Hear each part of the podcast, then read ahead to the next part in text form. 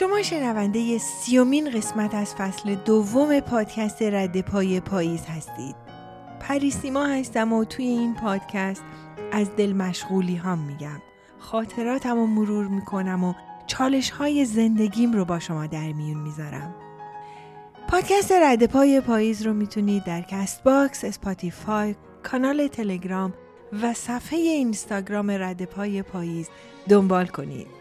امروز 27 ژانویه سال 2022 مصادف با هفت بهمن ماه سال 1400 شنیدید که میگن طوری زندگی کن مثل اینکه آخرین روز زندگیته؟ بعضی جمله ها خیلی قشنگن. اما فقط برای گفتن.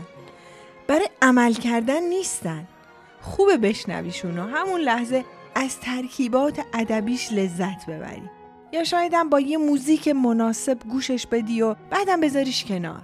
طوری زندگی کن مثل اینکه آخرین روز زندگیته هم از همون مدل جملاته. راهکار نیست عملی نیست. تازه اگه عملی هم باشه راهکار درستی نیست. همیشه فکر کنی فردا میمیری؟ اونچه که توی زندگی هرگز نباید بهش فکر کنی همینه. اینی که فردا میمیری. از طرف دیگه حقوقت رو آخر ماه می‌گیری که هزینه هاتو پوشش بده. و وقتی سر ماه باید کرای خونه بدی و هفته اول ماه هر روز یکی دو تا پرداختی از حسابت کسر میشه چطوری می‌تونی طوری زندگی کنی که مثل این که فردایی نیست؟ جمله قشنگیه. البته خیلی هم نه. اما نه عملیه و نه کاربردی. شاید فقط به درد یه عده مرفه های بیدردی می‌خوره که یا یادشون میره از لذایز زندگی بیدردشون بهره شن و یا به راحتی می‌تونن دغدغه های فردا رو به همون فردا موکول کنن. نه مثل ما که دغدغه های فردا و پس فردا و پس این فردا پریروز و دیروز و امروزمون رو پر کرده. به نظرم زمان گفتن این جملات کلیشه‌ای برای راهکار دادن سر اومده. شخصا از اون آدمایی هم که جملات انگیزشی بی ربط و غیر کاربردی رو اعصابم راه میره و بیشتر درگیرم می‌کنه تا کمکی به هم باشه. کلا آدمی نیستم که خیلی آینده نگر باشم یا عشق و حال امروز حتی کار امروز رو به فردا بندازم. اما فقط توی یه روز زندگی کردن به عنوان روز آخر برام خیلی کمه. اگه فکر کنم فردایی نیست امروز خیلی به هم سخت میگذره چون خیلی کارا دارم که باید انجام بدم. حالا نمیشه یکم این مدت رو به تعویق بندازیم؟ مثلا بگیم شیش ماه. طوری زندگی کن مثل اینکه فقط شیش ماه وقت داری. اینطوری قضیه فرق می‌کنه. اینطوری به اندازه کافی وقت داری که نیمه کارهاتو انجام بدی. نیمه کارهاتو تموم کنی یا حداقل به دست کسی بدی که تمومشون کنه. وصیت درست و حسابی با تدبیر و تدبر داشته باشی و حتی به اونچه که همیشه دلت می‌خواسته ولی امروز و فردا کردی برسی. مثل اون چیزی که توی فیلم ها به بیمارایی که دچار یه بیماری بدخیم هستن میگن. مثلا میگن متاسفیم ولی یک سال بیشتر وقت نداری یا شیش ماه بیشتر به پایان زندگیت نمونده. با این سوال ارتباط بهتری می‌تونم برقرار کنم. تا اینکه جوری بخوام زندگی کنم که مثل اینکه آخرین روز زندگیمه. کلا یه لیست دارم از تمام کارهایی که دلم می‌خواد تا زندم انجامشون بدم و جاهایی که دلم می‌خواد ببینمشون. آسمونایی که دلم می‌خواد واسه یک شبم که شده تا صبح ستاره هاشو در آغوشم بگیرم و زمین هایی که حوس پا گذاشتن روشون همه ی عمر قلقلکم کرده. لیستم خیلی دوست دارم و مقدس میدونمش. بعضی وقتا در تنهایی یه سری بهش می‌زنم یه چیزایی بهش اضافه می‌کنم و اونایی که شده رو خط می‌زنم. البته لیستم خیلی طولانیه. مسلما اگه مثل تو فیلم ها به هم بگن شیش ماه بیشتر وقت نداری باید کلی از لیستم رو کم کنم که به اون چیزایی که برام اولویت دارن برسم. البته بعضیاشون خط زدنی نیست. مگر اینکه شهاب سنگی بر فرق سرم فرود بیاد و همه رو خط بزنه. وگرنه من دلم نمیاد خط روشون بکشم. اما الان می‌خوام در مورد یه نگاه دیگه به زندگی حرف بزنم. به جایی که اونطوری زندگی کنی مثل اینکه آخرین روز عمرمونه به قول عباس معروفی عزیز نویسنده زبده و خوشقلم رمان معروف سمفونی مردگان امروز رو اولین روز از بقیه زندگیمون بدونیم. او میگه امروز اولین روز از بقیه زندگی توست. شخصا با این نگاه ارتباط بهتری برقرار می‌کنم. اینطوری می‌تونم هر روز رو که شروع می‌کنم شروعی تازه باشه بدون در نظر گرفتن پایانش. نگاه روشن دقیق رو به شروع و خود حرکت بیشتر درک می‌کنم تا اینکه بخوام فکر کنم این آخرشه ها. نه اصلا هم آخرش نیست تازه اولشه. هر تغییری یه شروعه. اصلا هیچی آخر نداره. کدوم داستان آخر داره که بپرسیم آخرش چی میشه؟ حتی اون داستانهایی که مادر بزرگا برامون تعریف می‌کردن. یادمه می‌گفتن قصه ما به سر رسید کلاقه به خونش نرسید. هنوز تو راه ادامه داره و این داستان همچنان ادامه دارد. حتی سیندرلا و سفید برفی هم که بعد از اون همه بدبختی آخرش شوهر کردن و رفتن خونه بخت تازه اولشونه. شروع زندگی جدید چالش های جدید و به در و دیوار کوبیدن های جدید. خلاصه می‌خوام بگم چه خوبه که بتونیم امروز اولین روز از بقیه زندگی توست رو جایگزین طوری زندگی کن مثل اینکه امروز آخرین روز زندگیته کنیم. قدر تک تک لحظه های زندگی رو بدون. کودکی، جوانی، میانسالی و حتی پیری پیری کنید. بدون ترس از مرگ به زندگی عشق بورزید. بیماری و ناخوشی روزگار سخت و سردرگمی های استراب آور همیشه هست. جزی از زندگیه. بعضی وقتها بخش بزرگی از زندگیه. دردمون میره اشکمون رو در میاره صدامون رو بلند می‌کنه زجه می‌زنیم. با وجود اینکه می‌دونیم از هیچ کس هیچ کاری بر نمیاد. غیر از زمان و در نهایت عشق. عشق که حلال مشکلات زندگیه. عشق به زندگی و امید به فردایی که نمی‌دونی چه سوقاتی با خودش برات میاره. اما سایه با درک صحیح از اونچه که درگذره میگه زندگی زیباست ای زیبا پسند. زنده اندیشان به زیبایی رسند. آنقدر زیباست این بی بازگشت که از برایش می‌توان از جان گذشت. مردن عاشق نمی میراندش در چراغ تازه می گیراندش باغها را گرچه دیوار و در است از هواشان راه با یکدیگر است. شاخه ها را از جدایی گرغم است ریشه هاشان دست در دست هم است. یادم افتاد به نقل قول نویسنده عزیزمون عباس معروفی. وقتی از جدالش با سرطان می گفت می گفت سیمین دانشور به من گفت غصه یعنی سرطان. غصه نخوری یک وقت معروفی.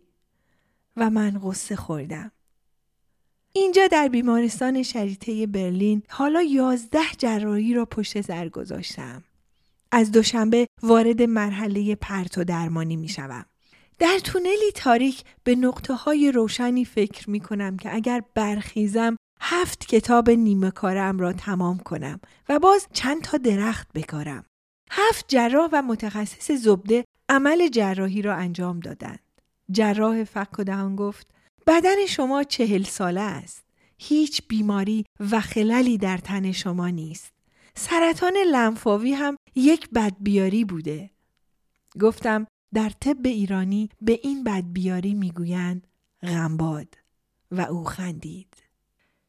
نگاهش رو به زندگی خیلی دوست دارم. وقتی در روز 18 ژانویه سال 2022 در صفحه اینستاگرامش می نویسه گفتی از حال خودم بنویسم حالا دیگر 18 ماه است که از نان عدس پلو با پنیر و نیمرو پسته و غیره فقط یک خاطره در ذهنم مانده 18 ماه است به قول پلسلان صبح می نوشم و عصر می نوشم. یک سوپ آبکی که توش دو تا قارچ معلق می زند.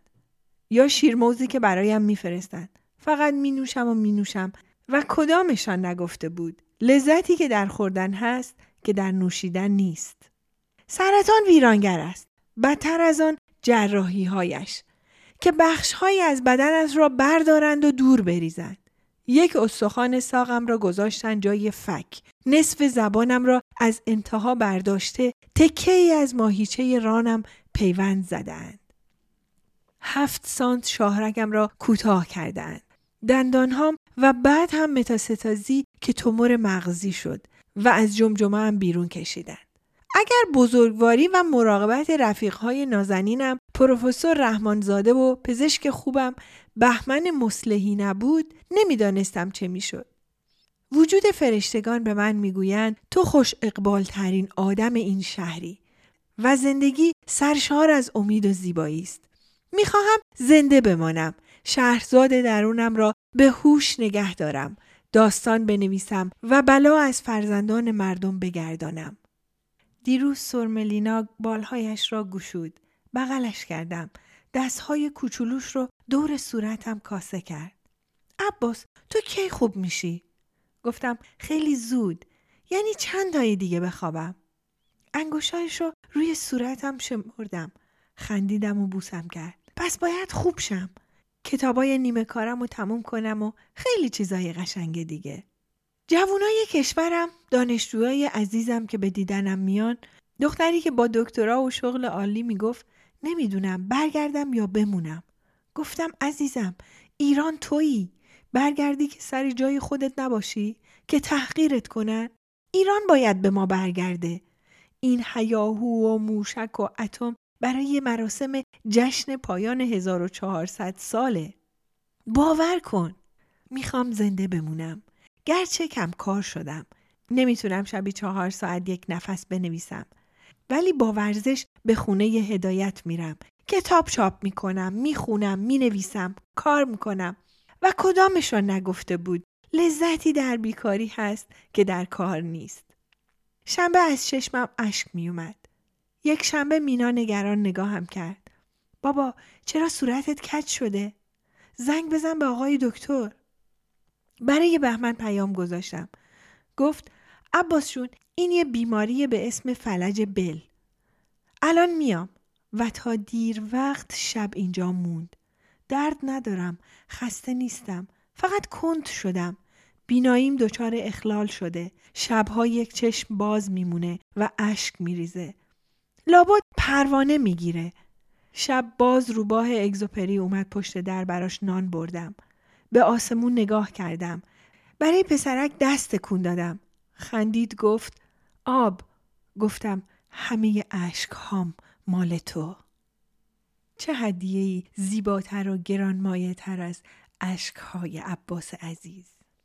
و فردای اون روز وقتی که دوستان بسیار زیادی براش کامنت گذاشتن و براش آرزوی سلامتی کردن نوشت دوستان من خوانندگان آثارم عزیزانم سلام آمدم اینجا از تک تک شما تشکر کنم و بگویم این دو سه روز تک تک کامنت های شما را خواندم چند هزار کامنت که خب این برای من یک عدد و رقم نیست تک تک شما یگانه اید ممنونم که آثارم را خوانده اید من هرگز به مرگ فکر نکردم.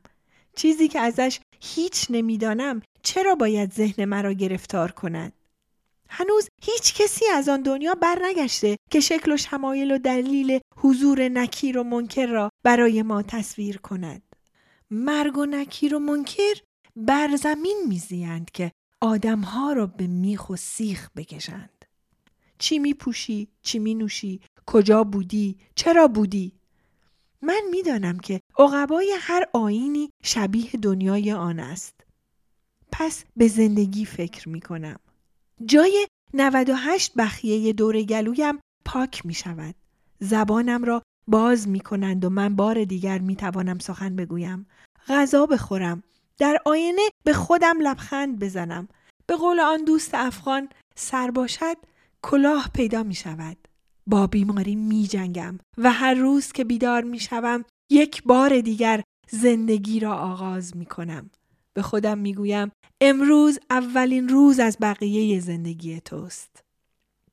سالها پیش در کانادا مهمان دانشجویم بودم که مرا برد پیش پدر بزرگ سرخ پوستش در یک روستای قرنهای پیش. یک بار وقتی از کلمه خوب یا بد حرف زدم پدر بزرگ گفت ما این دوتا واژه را در فرهنگ ما نداریم. هیچ چیزی لزوما خوب یا بد نیست. تو وقتی به دنیا آمدی زندگیت را گذاشتن توی یک جعبه دادهاند بغلت. همه چیز توش هست و مال توست. هر کاری خواستی باهاش بکن. عشق، مرگ، خواب، بیماری، زمین، هوا، نان، آب، بیداری، سیب، مار، اقرب، گل، زخم، پروانه.